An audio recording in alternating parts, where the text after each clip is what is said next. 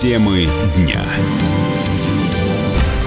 Вы слушаете радио «Комсомольская правда» в студии Игорь Измайлов. Мы говорим о ночных новостях, перешедших уже в утренние новости. В Соединенных Штатах пока спят, и реакции президента Трампа еще нет. Речь идет о ночных ударах э, Ирана по американской военной части, находящейся в Ираке, и о крушении авиакатастрофе под Тегераном, где разбился э, самолет международных авиалиний Украины.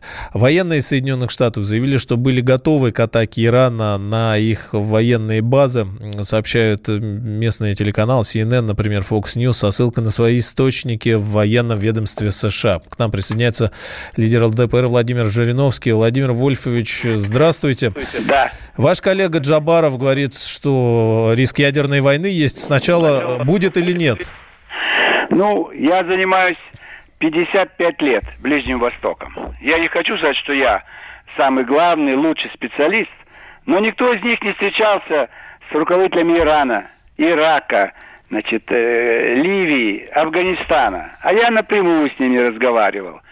Поэтому, э, значит, э, мы с вами можем точно не знать, куда будут очередные удары нанесены и со стороны Ирана, и со стороны США, их союзников. А они будут? я, сообщ... я сообщаю вам главное, что, значит, решение об расчленении Ирана – доведением его до состояния невозможности производить не только ядерное оружие, но и любое другое. Это уже принято 10 лет назад. И я об этом сообщил.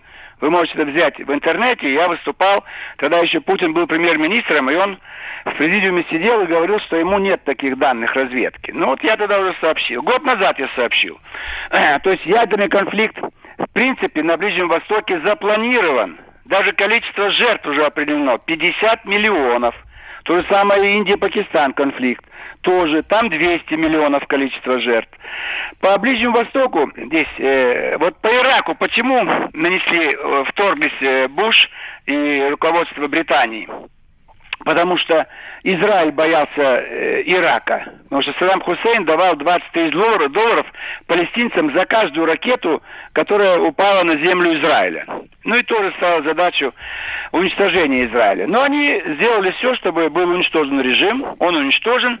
Там у власти шииты. Они уже эту задачу э, как бы сняли с повестки дня. Но тем не менее они связаны с Ираном. А Иран тоже противник Израиля. То есть они вторгнувшись в Ирак, думали ослабить Ирак, на самом деле усилили Иран. А Иран еще более страшный противник для Израиля. У Израиля простая формула. Никто на Ближнем Востоке не должен иметь ядерного оружия. Кто попытается это сделать, будет уничтожен. Вот такая постановка. Независимо от того, Иран это, Ирак, или это Иордания будет, или Сирия, или Турция. Поэтому они будут, э, вот это вот убийство генерала. Зачем убивать генерала? это очередной сценарий. Надо продвигаться, потому что они чувствуют, что в Иране, э, возможно, уже есть стадия подготовки ядерного оружия. А Израиль рядом. Ракеты есть.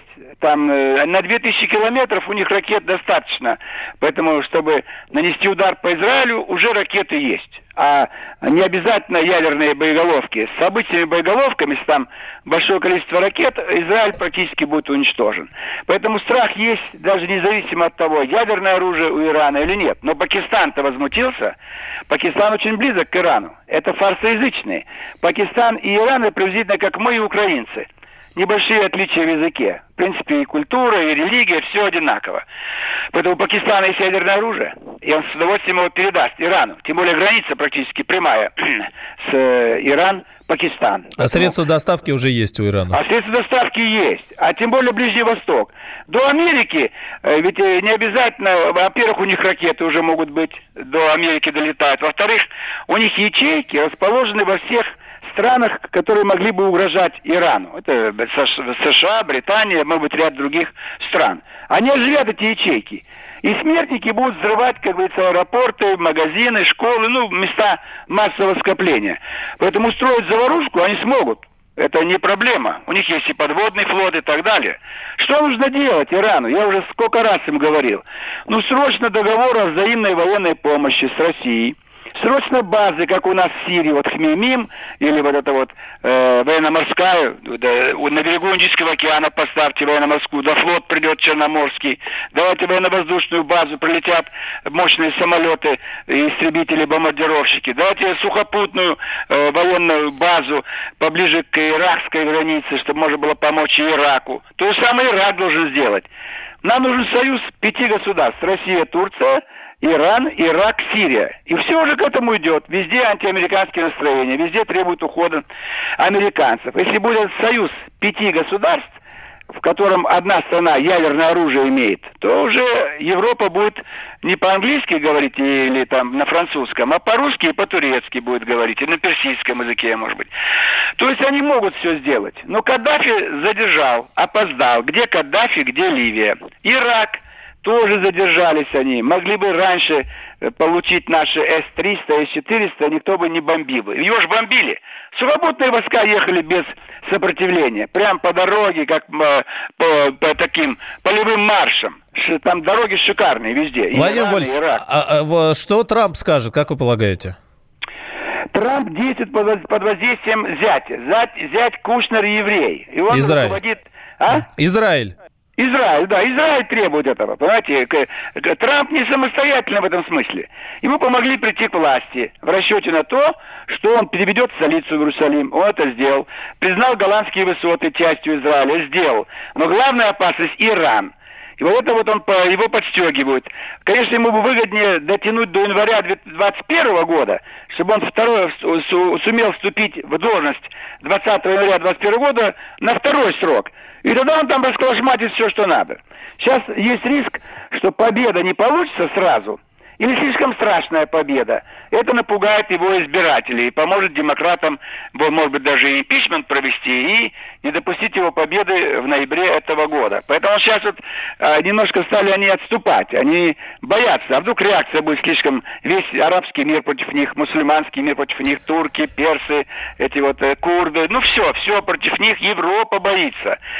И в этом плане они остаются одни. Когда Буш и Блэр, там еще Европа просто э, ворчала. А сейчас Европа замерла в страхе, потому что она знает, сколько персов в самой Европе, и что значит война на Ближнем Востоке. Это обязательно отразится. Миллионы беженцев снова. И куда они хлынут? В Европу. Но и нам не поздоровится. Они сомнут Южный Кавказ, Азербайджан, Армения, Грузия, заполыхает э, Северный Кавказ, а со стороны Туркмении вторгнутся в Среднюю Азию. И талибы вторгнутся.